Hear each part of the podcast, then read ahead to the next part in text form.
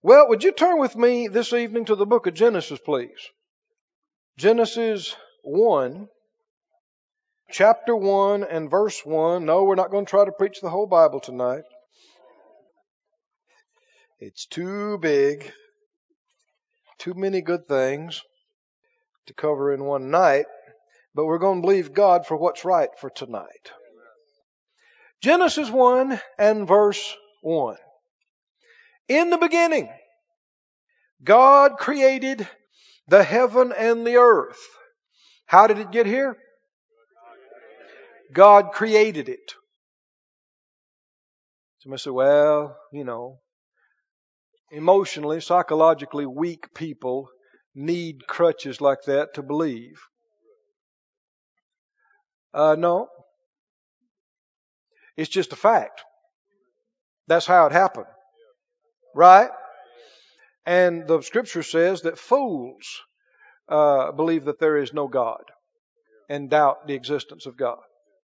How did the earth get here? What you're sitting on tonight, what this building is built on, and uh, God created it. How many believe that with all your heart, soul, mind, and strength? God said it. That's how it got here. He made it. Right? Now, the reason why people don't like to believe that is because they don't want to be dependent upon Him. And they don't want to have to submit themselves to Him. You know, so they try to believe something else. Now, there is no God. Things just happened. You know, there was a big bang. And when it cleared, voila.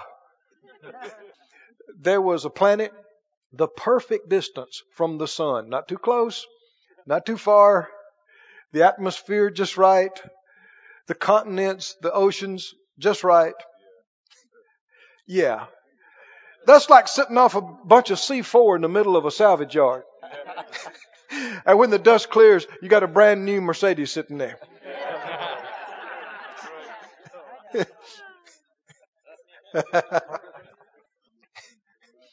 now, it takes more faith to believe the theory of evolution than it does creation. It got no facts for it. You know why those missing links are missing? They ain't just missing. They're, they're not there. They don't exist. Anyway, God created the heavens and the earth. And we see how it happened. The very next verse, what does it say? Y'all read it for me? The earth was without form and void, empty, and darkness upon the face of the deep. Now God doesn't create empty, dark things. So we see that even though this is the beginning for us, it's not necessarily the beginning of everything. Because something happened before us. And where did all these spirits come from that are now in darkness? And demons and devils and etc. etc. And, uh, you know, a lot of the answers to, uh, where did the dinosaurs come from and, you know, races before us, a lot of that could be answered by what happened before this verse. But it's not something we need to know about. It doesn't apply to us per se. We need to be focusing on what applies to us and our very short run through this planet. Right? So as far as things that pertain to us, this is the beginning for us. And so the earth was without form and void, and darkness was upon the face of the deep. And the Spirit of God moved upon the face of the waters. Hallelujah. Everybody said out loud, the Spirit of God moved. Spirit of God moved. Say it again. The Spirit of God moved. Say it again. The Spirit of God moved.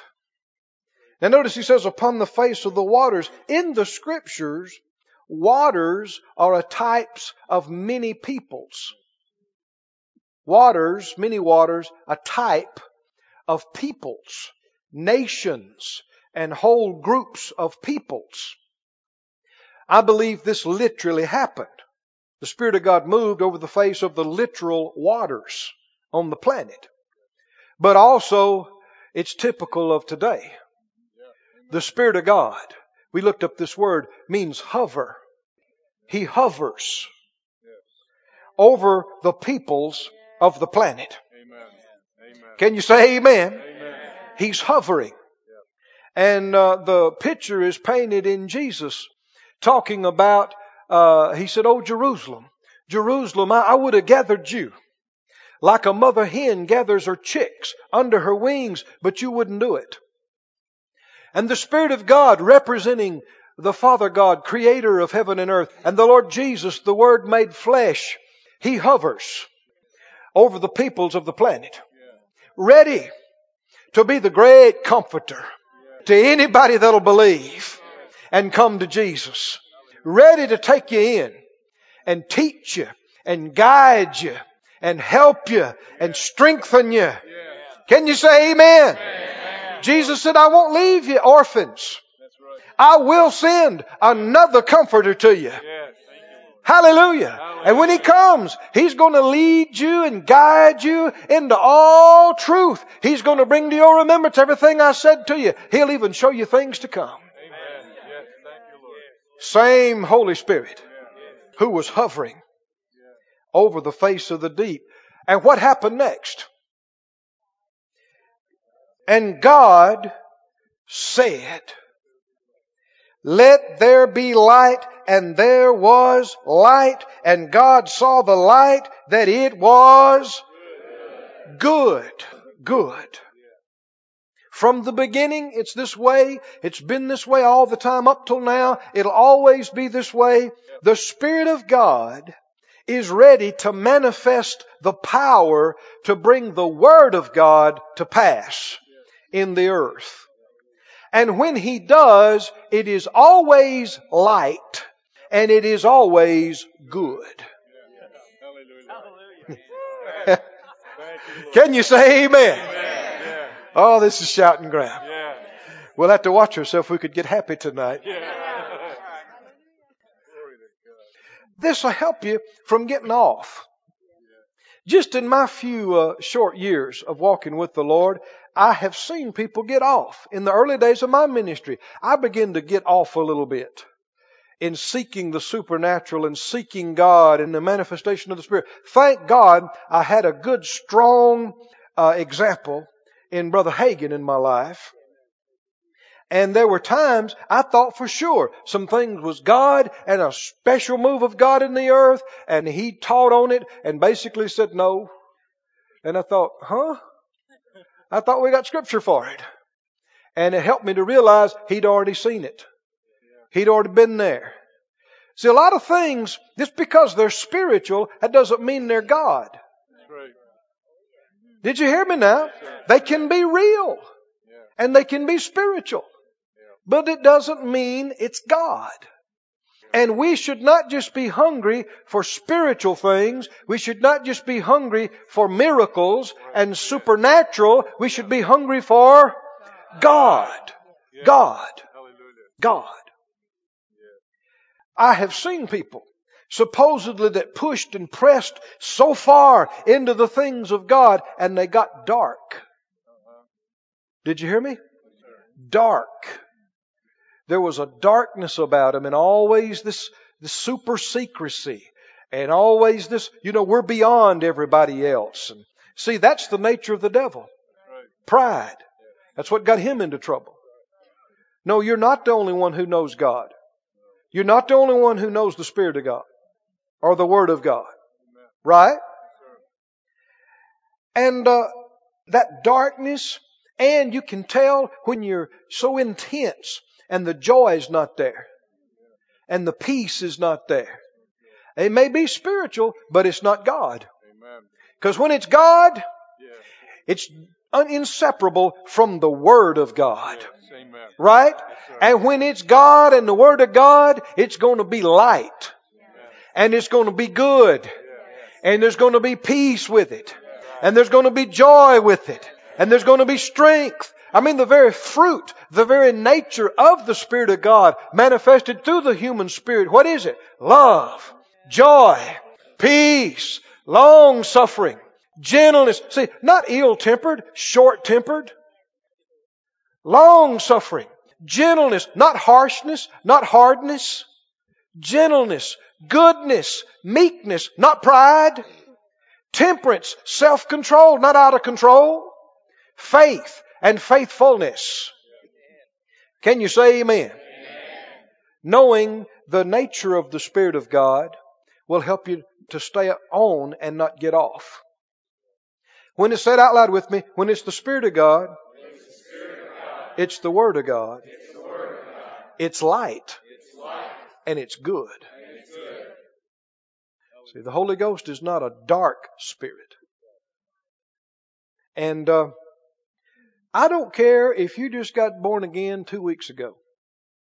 I don't care if you only been speaking in tongues for a half a day. Do not let somebody come along that's supposed to know more about God than you and you ignore what you get on the inside. Amen. Did you hear me now? Yes, I don't, maybe you are a baby. That may be true.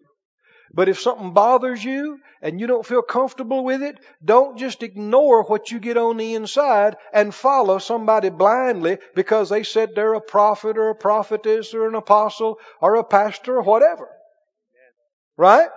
Because in this day and age, you know, in the Old Testament, they'd go to inquire of the Lord. Because they didn't have the Holy Ghost, the average man or woman. So they'd go to the prophet and inquire of the Lord. You tell me what the Lord's saying. But the Bible says in that day, talking about the day in which we live, they'll not say every man to his brother, know the Lord. He said, for they'll all know me, from the least to the greatest. Oh yeah. So nowadays, every child of God has the glorious Spirit of the Lord inside us. And if it's God in somebody else, we should have the witness inside ourselves. Why? Same Spirit. Same Spirit. Same Spirit in you that's in me, that's in any true believer, true minister, true ministry. Do not ignore what you have inside and let some man or woman lead you. Are you with me now? Yes. So we talked about last week about, we took the time to go over to 1 Corinthians and how that even among prophets, it must be judged. Right? Everything must be, every sermon ought to be judged. That's one reason you ought to have your Bible out there. Right? One reason you ought to read your chapter every day too. Because over a period of time, you're going to be familiar with the body of the Word. If you do that every day. And then somebody starts getting off, some preacher starts going down a path that's not right, you'll recognize. You'll say, whoa, whoa, now, whoa, now, I can't be right because this scripture says this. Right? And, uh, you know, every prophecy, every prayer you hear somebody pray, every book, just because somebody writes a book and they have initials on into their name doesn't mean they know a thing. It may be a beautiful hardcover with, you know, all kind of accolades and recommendations in the front, and they may have six letters at the end of their name, and it may just be complete junk. Did you hear me? Just because it's in print doesn't mean it's true. Well, they're on TV. Doesn't make it true either. They've been in the ministry for 40 years. They can miss it. Right? Thank God for the Word. Thank God you have the Spirit inside you too. And so everything should line up for you to accept it. It should line up with the Word and you should also have a witness in your own spirit about it. Right? In order for you to accept it and act on it and live by it, it must meet those criteria. Well, in Genesis 1, 2, we see the Spirit of God moving on the face of the waters, and the Spirit of God still moves today.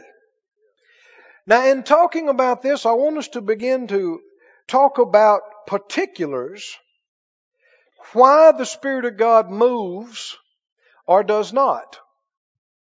Why He moves more in some places than others. Are you interested in this? Do we have a part in this? Oh, we do. Such a part. There are some places the Spirit of God moves much more in much wider areas than in others. And uh, some people have just thought, well, the Spirit of God, when He gets ready to move, He'll move. As though we had nothing to do with it. But as you study the scriptures, you'll see we have a lot to do with it. We can yield to the Spirit of God. We can cooperate with Him. Or the Bible talks about people who resisted the Holy Ghost. And He cautions us not to quench the Spirit. Doesn't He? Resisting the Holy Ghost. You'll find that phrase more than one place. And then quenching the Spirit. Well, it must be possible. He wouldn't caution us not to do it. Can you shut down on what the Spirit of God wants to do in your own personal life, in a church? Can we fail to cooperate with Him? And we can. And like I said, on this particular subject, people uh, some oftentimes get in the ditch on one side or the other. Either absolutely no moving of the Spirit, dry, just letter of the word or legalism, and then people who not only does the Spirit of God move, but all kind of other spirits move too. You just got all kind of stuff going on. And I know from whence I'm speaking. I've been in the middle of some of it. And in the early days of my ministry, we had, we used to do uh, Holy Ghost meetings. And uh, we would work all week. I'd speak sometimes 20 times a week. And like we didn't have nothing else to do, we'd hang a flight to LA. And with the time change, you could get there in time to do a service. and we'd rent, you know, uh, we rented part of the LA Convention Center one time, different places. And we had some meetings, man. I mean, one time our luggage didn't get there. And I was the only one had a suit on because I'd been preaching that day. So I got nominated to speak. But we had some meetings, brother. And I mean, God moved. And we had some outstanding things happen. Miracles. But as we had different ones of these meetings, there were a few of them that got off too. And this is the one thing that makes some ministers kind of draw back from this because the Spirit of God gets to moving and there begins to be liberty. Then a number of people who think that's their opportunity. And you got a lot of what I call mic grabbers. Anybody know what a mic grabber is? Somebody that come grab the mic. I got something and I got to give it out and I got to do it. And there were more than one time we lost the service. Somebody had something that they just felt like, you know, they're the prophet for the hour and, uh, you know, real adamant and pushy. Did you hear that? Pushy. That's one way you can tell a wrong spirit. I want to say that real slow. That's one way you can tell somebody that's not really operating by the Spirit of God, they're pushy. And uh, us being so young and immature, we just want God to move. Whatever the Holy Ghost wants to do. And uh, that's a good attitude and it's a good heart, but we need to have some understanding. And we need to have some leadership, or else watch things get off. And so, uh, more than once, somebody grabbed the mic and took the service a wrong direction, and you could tell it, it just went, just like the anointing just went to nothing, and they yelled and berated people or prophesied doom and gloom and all kind of stuff. And we weren't strong enough and didn't know enough to, you know, in love, stop them. Because after all, it wasn't their meeting. There's a whole lot of people who don't have a ministry of their own and they want to use somebody else's. Are you with me now? They don't want to submit to anybody And they've not been able to develop their own because of their attitude and their rebellion and their unteachableness. And so they want to, without doing the work themselves, they want to come in and ride on somebody else's name Right. and use somebody else's resources and abilities. You see it all the time. And strong leaders won't let them do that. But at the same time, a leader should not be so intense that they quench and quelch everything. Did you hear what I'm saying? So can you see there's got to be some leading? And there's got to be some openness, but there's got to be some strength and direction too. And that's why so many churches don't get it right. They're either one ditch or the other. Well, I don't want to be in either ditch. How about you? I would like the Lord to be pleased with this church. Right? I'd like the Holy Spirit to find us easy to work with and comfortable. But that the devil would not be able to move either. And just human flesh and pride would not be able to move either. How many understand some spirits need to be quenched? Of folk call, you're quenching the spirit. You're quenching the spirit. Yeah, yours. Yeah. The Holy Spirit does not need to be quenched. But any wrong spirit or just flesh should be, not be allowed to just take over. Uh, some of the churches I've been to where we had the most freedom to move in the Spirit and the manifestations of the Spirit. Also, you had some of the goofiest stuff happen there too. Because they're just open.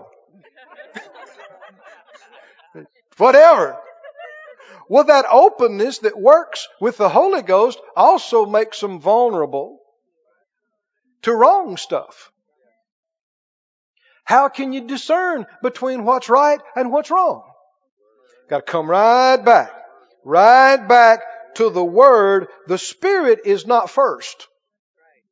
The Word is first. You don't even know what is the Holy Spirit if you don't know the Word. Right? The Word is always first. Always. Always. Well, the Lord's been laying some Word foundation in us for three years now. But I don't believe we're supposed to be just a Word church. We're supposed to be a church of the Spirit also. Right? Not just during service time, but all the time. When we're at home, when we're on the job, driving in our car, not any goofy stuff or flesh stuff. We want the real. The real. Said out loud, Lord, we're hungry. Lord, we're hungry. We desire We desire the real move the real move of the true Holy Spirit. true Holy Spirit. Teach us, Teach us, help us, guide us in Jesus' name. Hallelujah. Okay. Let's begin then. What can we do? What is our part? Number one thing we'll begin talking about here is environment. Environment. The environment is the conditions one is immersed in, one is surrounded by. We are an environment, we talked about this last week, of uh, the atmosphere. We talked about how that we are in an ocean of atmosphere. Move your hand through the air here. This is not nothing. This is 14.7 pounds per square inch on your skin and on everything in here of something. Right?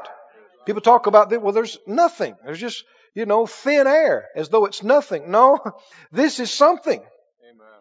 This is our environment. This is what we live in. Take a breath. That's not nothing that went into your lungs. It's something. And the scripture says that those that are born of the Spirit are like the wind. Right? You, you feel the wind. You see the effects of the wind. You don't know where the wind came from. Somebody said, Oh yeah, I did. It was a south wind. Well, when it hit your face, it was from coming from south. But where did it come from before there? You don't know.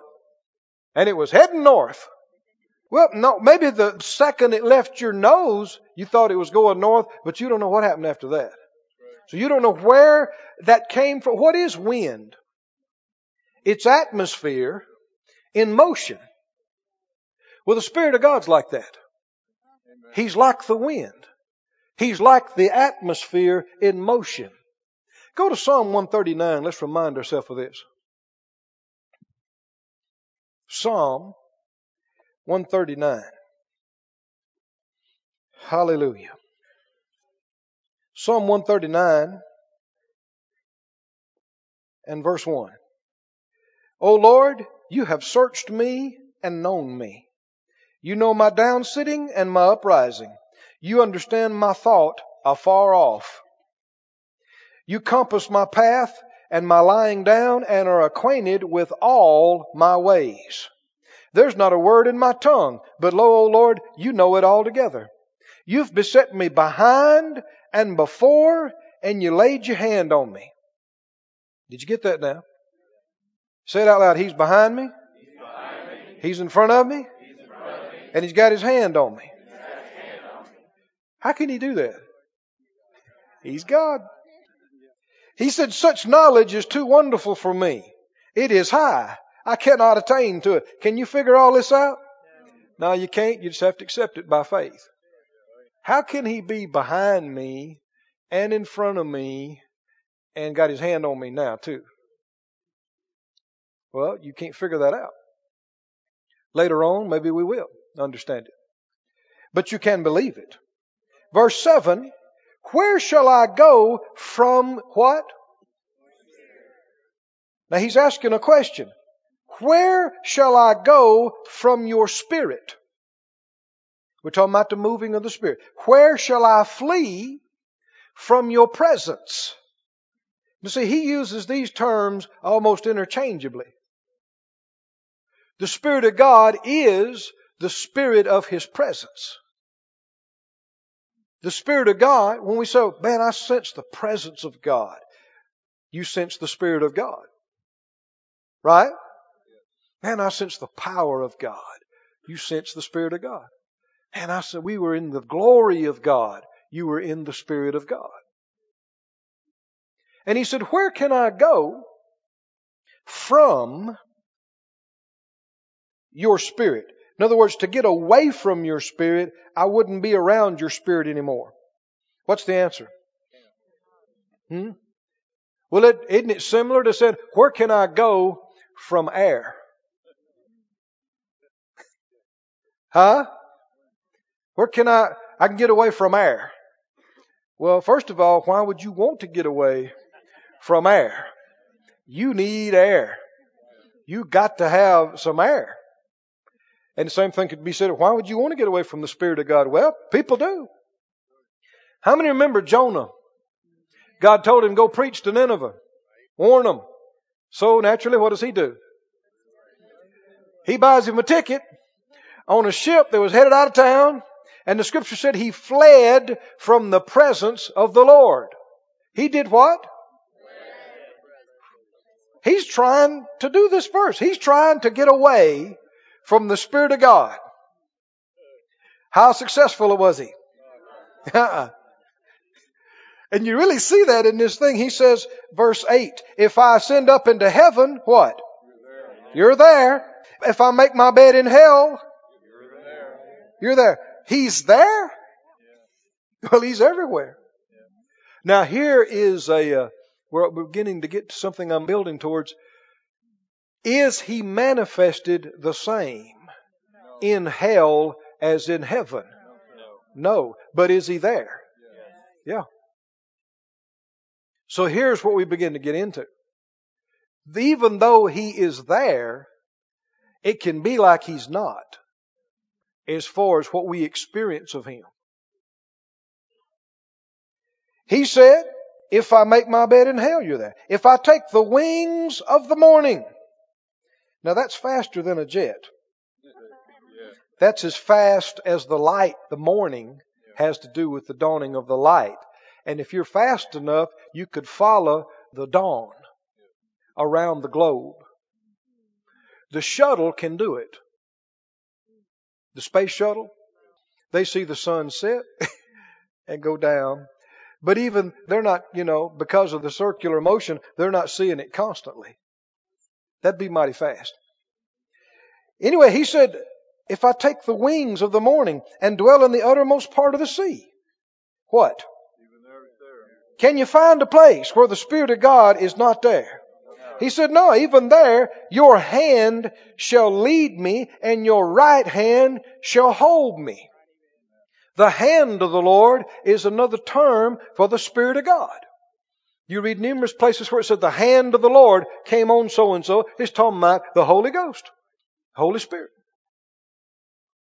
Even there, if I say, Surely the darkness will cover me, even the night shall be light about me.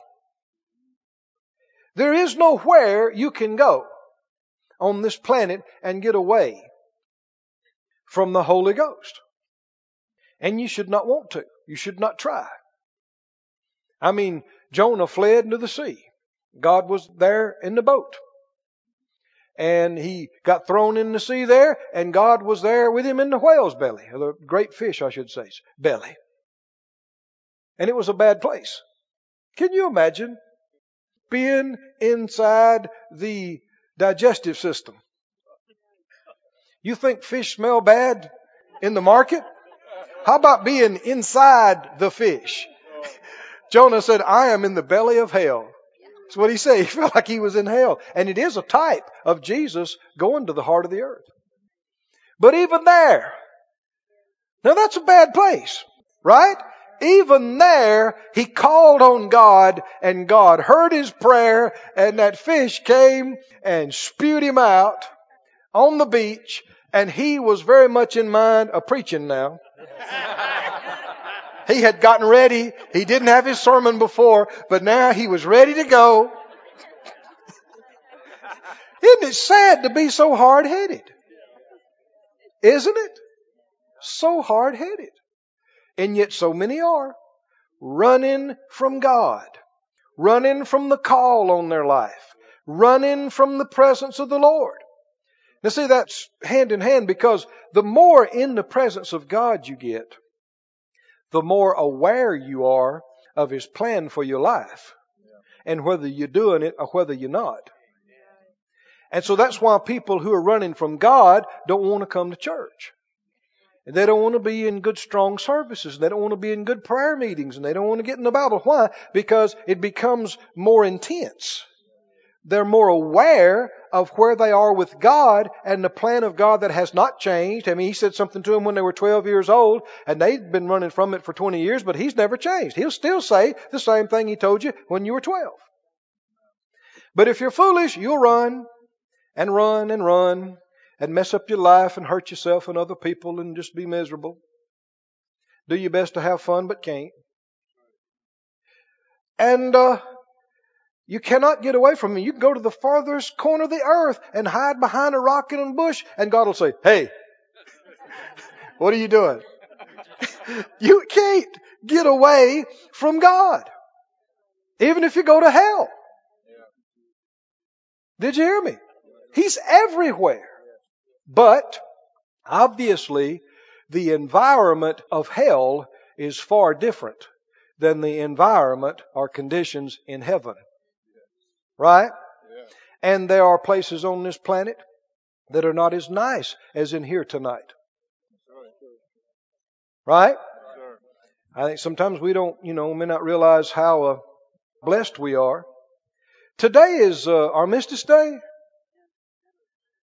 And, uh, you know, in celebrating the veterans and giving thanks, our country, our guys that are fighting right now, Sometimes people they they try to confuse all the issues, but these guys, people say, so and so lost their life, you know, last week, and, and is it worth it? Well, who are they fighting? These guys that exploding these bombs, they're terrorists. They're the guys that attacked us over here. I mean, it's amazing why people don't see the simplicity of. These are not people trying to defend their homeland from us. These are terrorists that crossing the borders, uh, yes, they're fighting the same people that attacked us on 9 11. Right? And they're fighting because what's these people's big issue? They hate us. They hate our religion. Did you hear me? This is not just about only maintaining our sovereignty and our freedom as a nation, but the freedom of the church. And it's a bigger issue than this. It's a battle of who is able to control the environment. Oh, can you see the spiritual environment? So man, when you see it truthfully, these young men and young women and everybody that has paid prices uh, in, in previous conflicts, it affects the spiritual plan of God. It affects eternity. They ought to be honored. Did you hear me? Because it's not just something that affects this lifetime when I'm fighting for my family and for the American way. Okay, but it's even much bigger than that. I said it's much bigger than that. Because the demons that control the people in the dark places of the earth, they want to control us. They hate us. Not just one, of the reason the people hate us is because the spirits hate us. And they're yielding to these wrong spirits. And these wrong spirits cannot operate freely here like they can there.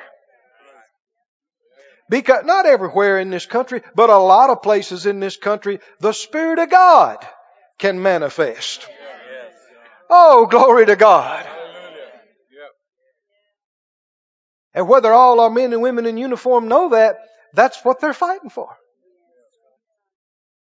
Maintaining our freedom, protecting us from our enemies, is allowing this environment where the Spirit of God can move to remain intact and to actually increase and advance. Actually, there's been invasion into places like Pakistan, Afghanistan, Iraq, and even Iran and other places. There are believers. There are underground churches. There are places where the word's getting in because a lot of people have seen what they believed failed. It did not work. And so the Spirit of God is endeavoring to move where He can, and He's hovering over these dark, dark places. And enough people will rise up and provide Him the environment to move, no amount of darkness can keep Him out. Can you say amen? We've got our spiritual part to do. And our troops on the ground are doing the natural part that has to be done too. Don't you thank God for them? Oh, thank God. Thank God. Thank God. Thank God for natural troops and spiritual troops and for the advancement of the kingdom of God. The kingdom of God is the area of dominion where the king has sway and influence and control. Said out loud again, environment. environment. So important. The environment either allows the Spirit of God to move freely or hinders the Spirit of God. Y'all believing with me now, right? Yes. Say it again, environment. environment. The environment is affected by our words and by our thoughts. The environment in here, right now. There's a natural environment, but there's also a spiritual environment. And what spirit or spirits are able to manifest and influence our thoughts and our feelings and our lives are based on what environment we provide determines what spirit can manifest. We want an environment that demons cannot operate in. That wrong spirits just can't get a word out. They can't get anything done here.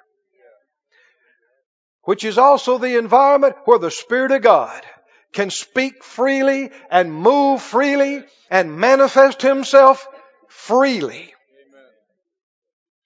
Well, it may seem like we started on this a couple of weeks ago, but really we've started on it long before. Because the environment the Spirit of God can move in is the environment of honoring Him showing respect for Him. We talked about that for weeks. And it's the environment of faith. We've talked about that for weeks, right? An environment of being led by the Spirit. We've talked about that for weeks. All this builds toward this. Say it out loud environment. Environment. environment. Now go with me, if you would, to 1 Samuel, the 10th chapter.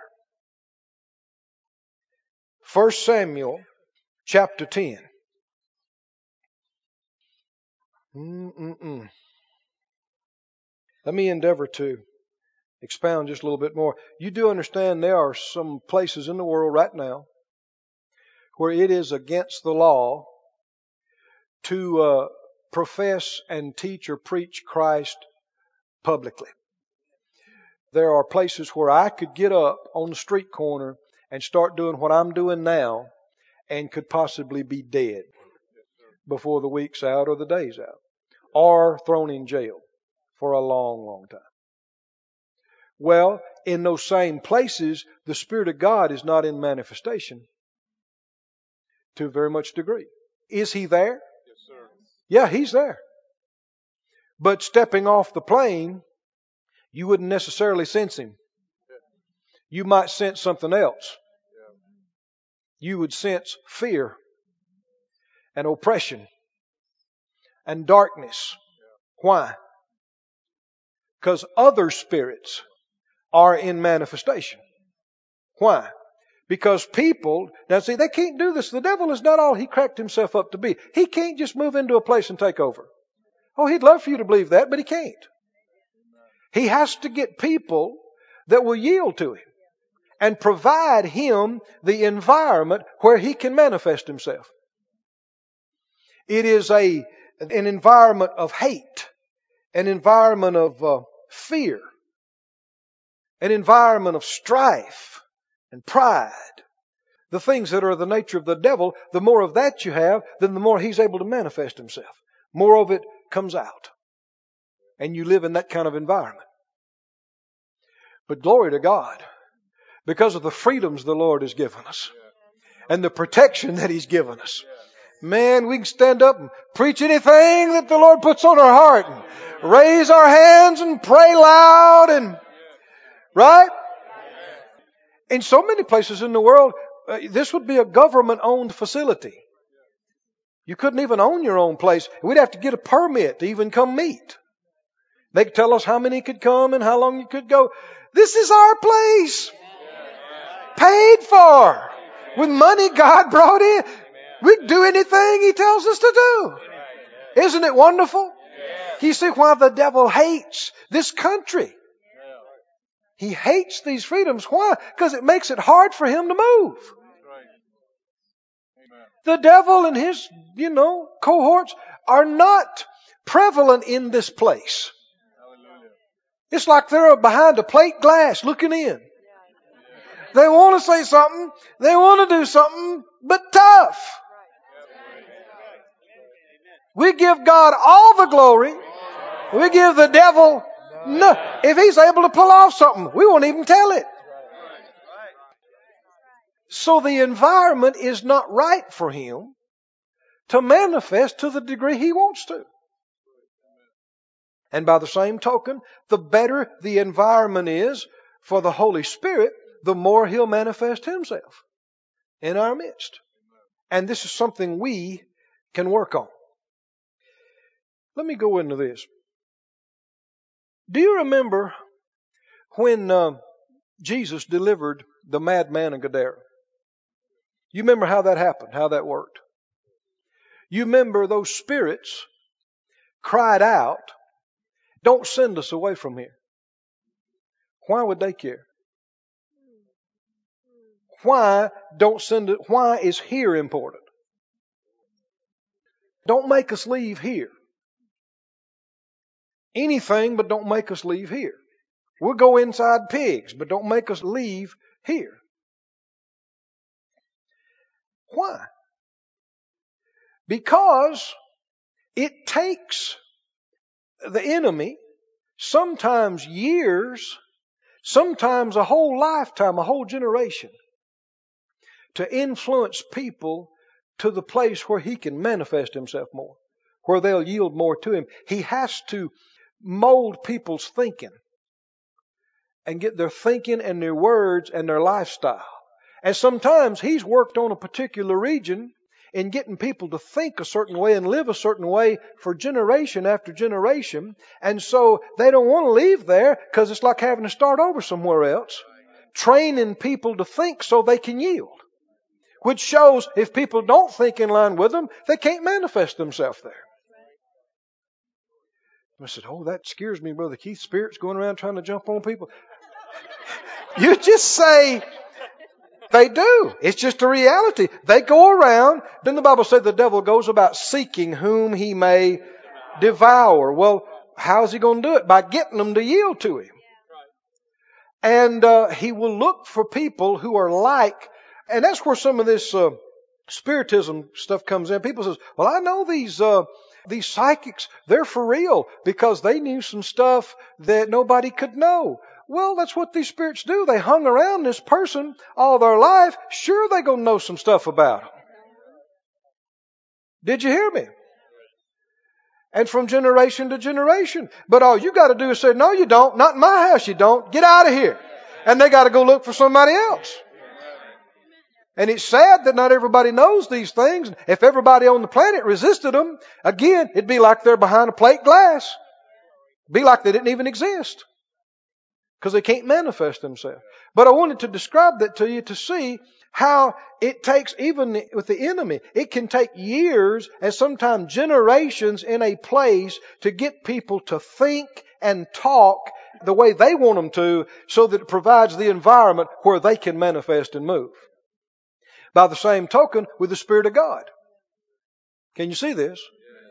It can take years for people to learn how to think and learn how to talk and operate to yield to the Spirit of God. And what should be happening is that people are learning from previous generations instead of it being lost and people starting over from scratch. Right? Instead of us gaining ground and losing ground, we should be gaining, gaining, gaining, gaining, and uh, the Holy Ghost found our dad good to work with. He finds us even easier, and he finds our grandson even better than that. Our granddaughter, you understand what I'm talking about? That's how it's supposed to be. Because, you know, the training and the development was not lost in the generation, it was passed on. Learning about God and about His Word and about the moving of the Spirit. Now, 1 Samuel 10, are you there?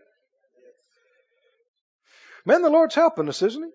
I've been able to get into some things last couple of weeks I hadn't gotten into, and I don't know when.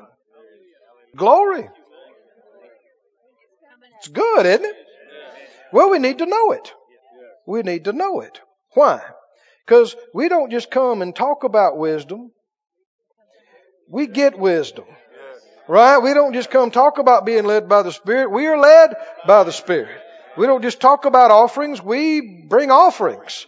And we don't just talk about the move of the Spirit. We have the move, the moving of the Spirit in our homes, in our homes, in our cars, at our places of work, in our involvement, and in our church. Yes, yes, yes, yes.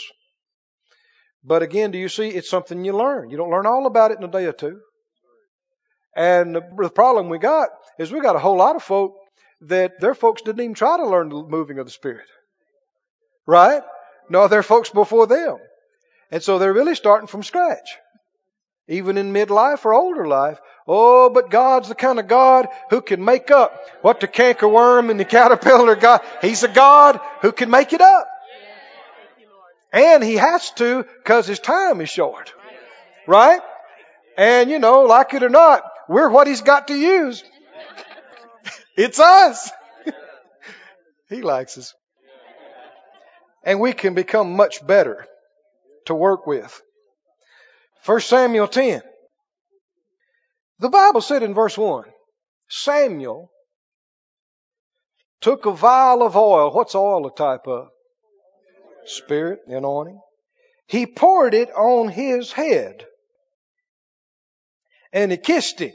Now this is Saul, the first king.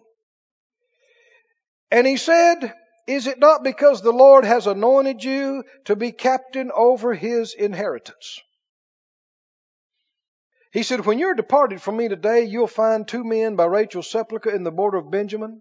They'll say to you, The asses which you went to seek are found. Your father's left care of them.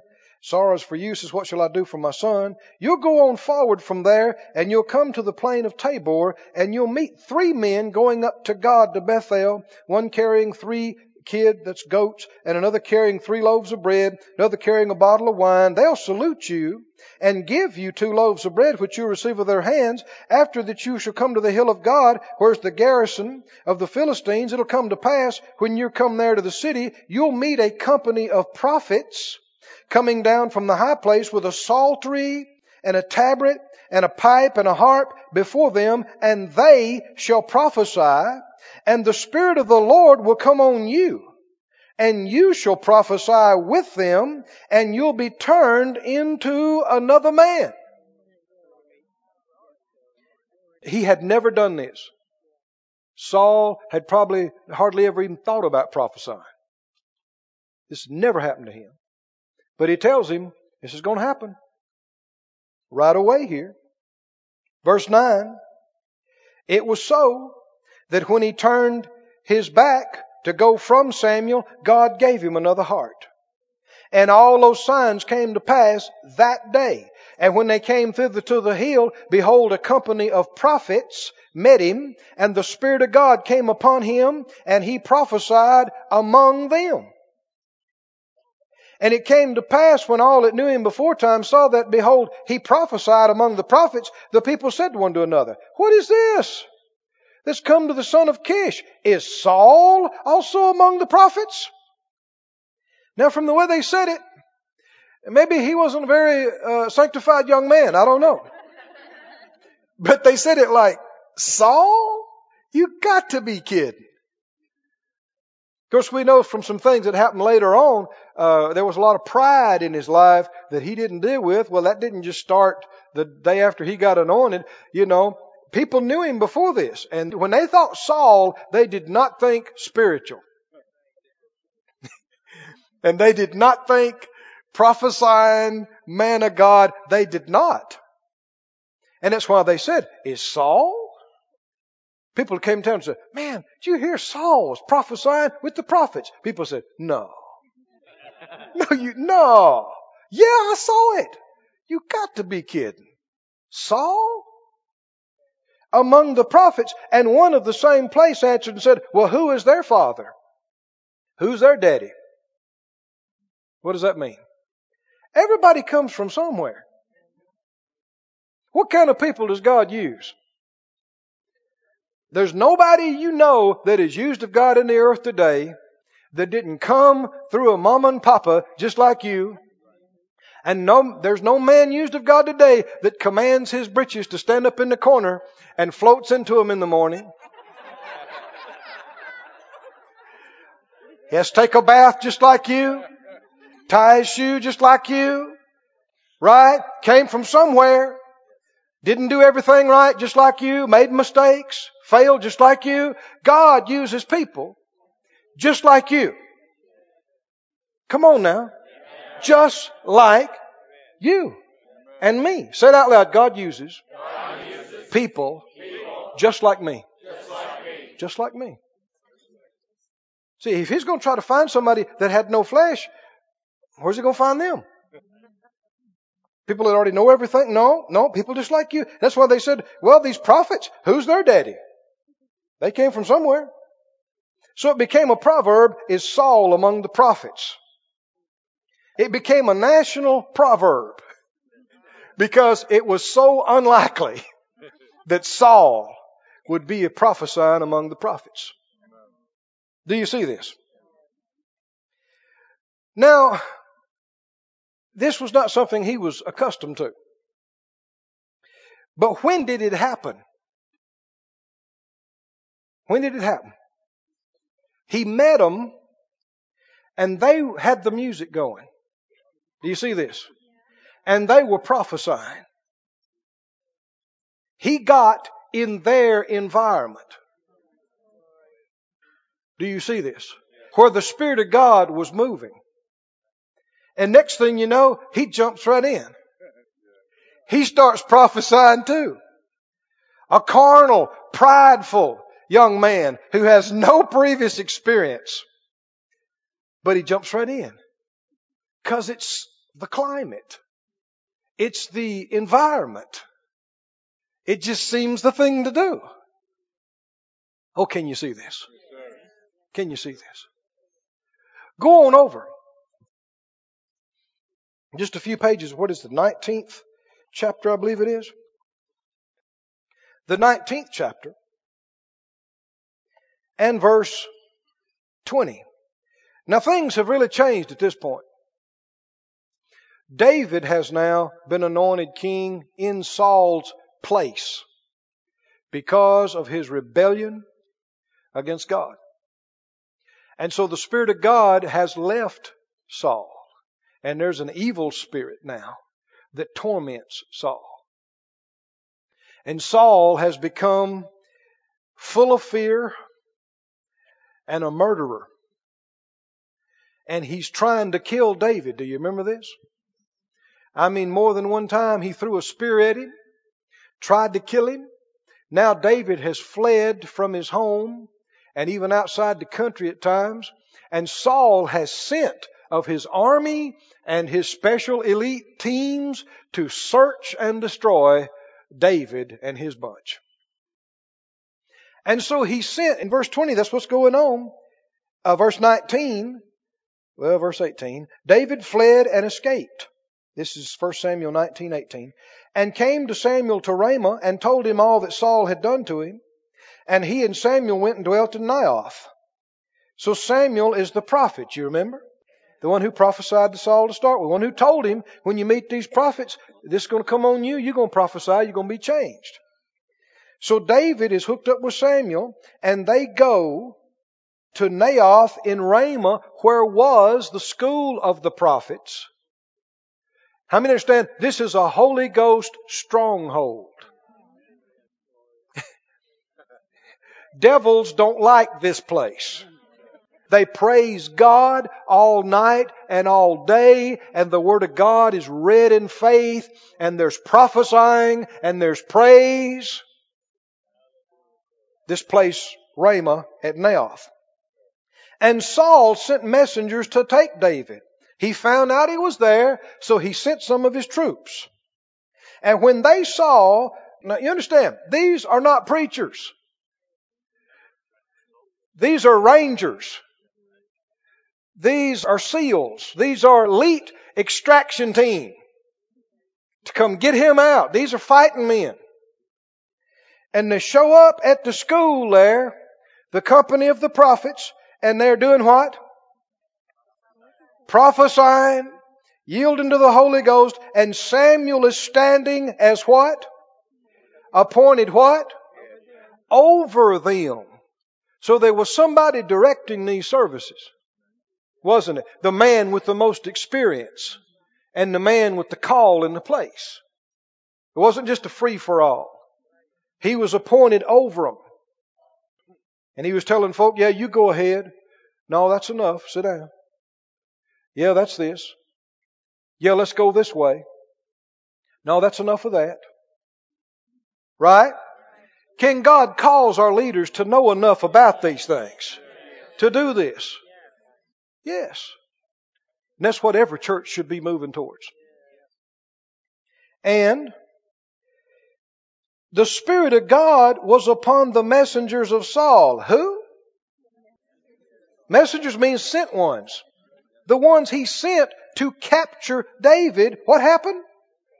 Spirit of God come on them. And these Marines started prophesying. The sergeant too and the captain, the privates started prophesying. It's hard to bring up your weapon while you're prophesying. It's hard to handcuff somebody. Oh, can you see this? Man, what a beautiful example of this. They might, you know, they came out from the presence of a man who sleeps with demons. So what kind of atmosphere do you think that uh, throne room is? The whole bunch is full of fear and anxiety and darkness. And that's what they were sent out from. And they were sent out with, hey, don't you come back without his head. That's what they were sent out with. So man, they're charged. They're trying to work their stuff up. Right? We don't care what's going on. We're going in there. We're taking him down. Yeah. Right? Yeah. They were chanting to each other and they were, you know, hitting each other in the chest. Go, we're going to do it. And as they got close, they heard the music. They looked at each other and said, stay focused, stay focused now. We got a job to do. The music got stronger. Now here's another thing. Do you hear music? We see this again and again. Music, I should say, proper music, helps to affect and influence the environment. Can you say amen? Good or bad? The devil loves some of these uh, concerts that people go to. You can see how much people are yielding to wrong spirits by how things go when it gets to the place where it's chaotic and it breaks out and property is destroyed. Do you see this? And people are hurt. Well, that just shows you devils are in manifestation, man. People are yielding to them. There is killing and there's stealing and there's destroying. Yeah. That's what's been going on in France. Did you hear me? People are yielding. These spirits, they want to do that every day and night. But you have to work with people and work them up to get them to the place where they'll yield to them and give them the environment where they can move. Well, the Holy Ghost wants to do things. Day and night. Good things. Light things. Saving, healing, delivering, helping. Oh, reveal joy and peace. Thank you, Lord. But people have to cooperate with him. Instead of quenching him, shutting him down, got to cooperate, yield, provide the environment. Well, man needs some of his elite team that was sent to take David down. They hear this music. Next thing you know, they're patting their foot. Team leader says, focus, soldier. Yes, sir. We're going in. We're taking him down. Yes, sir. They get in there and they start prophesying. The prophets are prophesying. Samuel is directing the thing under God. And this is coming out and that's coming out. And you can sense the presence of God in that place. Man, the anointing, it just saturating that place. It's wall to wall presence of God in there. And these guys, I mean, they might be hardened soldiers, but they are also Jews. They're descendants of Abraham. They know the covenant. They know the promises. They believe in God. And this is just too real. and they know David's been anointed. And this is just too real. And while they're standing there and their hardness is melting and they're beginning to show respect and reverence to the older man of God, Samuel, and to these others that are ministering and flowing, and they took off their hats and their caps and they laid their hardware down and they began to raise their hand and the next thing you know, here they go. Out of their mouth comes prophecy. Can you see this? What is such a factor here? Environment. Now, they're out of the devil's territory. They're in God's territory. God's got sway in this place. Oh, do you have a heart for that? For this place? Do you have every square? People just get close and begin to sense the presence of God. People can't bring their devils on here. The devils won't come on the parking lot. They have to stay out. Yeah. That's right. Hallelujah. The wrong stuff will just, even if people are being tormented and having trouble, when they come in here, they'll have peace while they're here. Because these spirits can't operate in here. Now, it's such a clear example of this. Do you remember back prior to this? What is it, like the 16th chapter or so? I'm not finished with this, but to remind you, how David and Saul got acquainted was how God used David, you know, to bring Goliath down.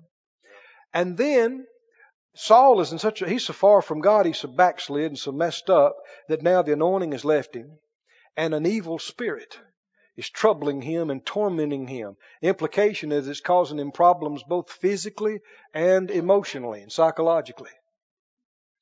And so some of his counsel, good counsel too, they said, let's find somebody that's anointed, that can play well on an instrument and come in and play and we think you could get relief that way. That was some godly counsel, wasn't it? And who happens to be available that is anointed? David. And so David comes in. You remember what the scripture said? While David would play, Saul would get relief and he'd get refreshed. Oh, can you say amen? And the evil spirit would leave him. Why? Because he couldn't stay in that presence. Couldn't stay in that anointing. See, that's why, you know, thank God for laying on of hands. Thank God for anointing with oil. Thank God for uh, a spirit being discerned and cast out. But that's not the only way you can get set free. You get in a place where the presence of God is strong enough, you can be healed and nobody touch you. Nobody pray for you. You can be delivered and nobody discern anything. It's just the anointing of God was so strong that ugly stuff couldn't stay. Amen. It just had to leave, had to get out of you. Can you say amen? That's what was happening with Paul. When the Bible said from his body were brought into the sick handkerchiefs or aprons. And when they came in contact with the sick or the oppressed, the evil spirits went out of them and the diseases left them. Why? The anointing is the presence of God. When that anointing came in, devil stuff goes out. It's the law of displacement. Now, can you see this? In 19, let me finish up with this. Saul sent these people. Verse 21, so what does he do? It was told Saul that your team you sent just went down there and prophesied and come back without David. he said, give me some real men that know how to obey orders. And so they picked some tougher guys. And they sent them. Verse 21. And what happened? They prophesied Likewise. likewise. Don't you know these guys meant to do business? The first team failed. Yeah. They probably laughed at him and said, You did what? I thought you were a soldier. I know it, but you weren't there. You didn't bring, he was there? You saw him? Yeah, I saw him. he was sitting up there with Samuel. He was within 20 feet of you and you let him get away. He didn't even leave. We left. You did what? After we prophesied. You prophesied? What am I running here? School of ministry? You're supposed to be the military. So he sent a second bunch and they also prophesied. And it's not over. And Saul sent messengers the third time. What happened to them? They prophesied too. I don't think they meant to prophesy when they left his pre. Don't you think he gave them some words? He's a demon possessed man almost. I mean, if we came down and probably threatened to kill him. Who knows? And so they got their intent on bringing him back. I'm talking about the third team. And as they get there, they hear the music. The toe tapping starts. They go, no, no, no, no, we're going to complete our mission. And they go in there and the presence of God is so strong and they see these guys prophesying. Not only did they not get him, they also prophesied. They began to do what they were doing. We're talking about the moving of the Spirit. Now, that's not the end. Keep reading. Verse 22, then went he also to Ramah. He said, You're going to do something right, you got to do it yourself, I guess. So I'm sure he took his spear. And he goes himself, and I'm sure he thinks, I am not going to be swayed by this bunch. I am going down personally, and I'm going to take him after three of his teams have failed. He said, Where's Samuel and David? They said, Well, they're still right up there at Naioth at Ramah where they've been for the last three months. Right there, everybody knows they're there. Didn't three of your teams come down here already? So he went there to Naioth and Ramah, and the Spirit of God was on him also. And he went on and prophesied till he came to Naioth in Ramah. Got on him before he got there.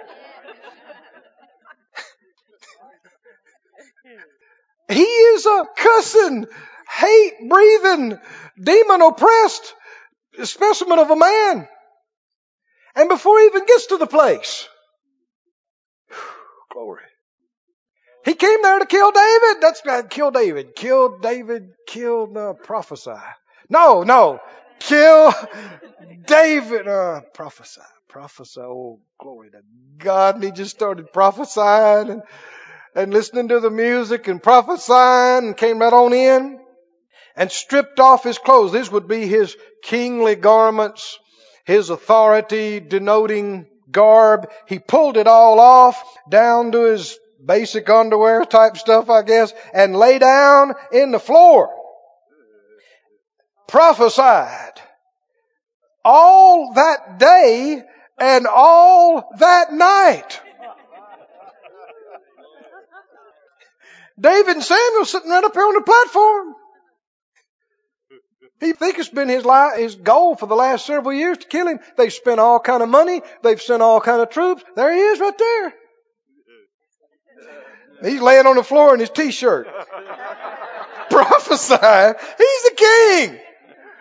Not in here. No. No, that's our king. Yeah. Not in here. There's a greater than he. Amen. And the presence of God was so strong that it was undeniable. And he lay down there, prophesied all day and all night. You thought our meetings went long. Hallelujah. The environment of the praise of God, the reverence of God, the faith of God, the Word of God is the environment where the Spirit of God manifests Himself.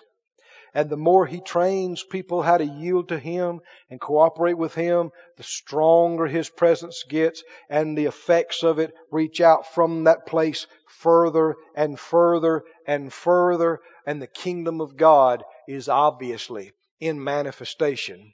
Hallelujah! Because the King is in dominion and manifesting here. Stand up on your feet, please. This ministry has been brought to you today free of charge by the partners of Moore Life Ministries and Faith Life Church. If you would like to help send this word to others at no charge, you can become a word sender today. For more information, visit our website at moorelife.org.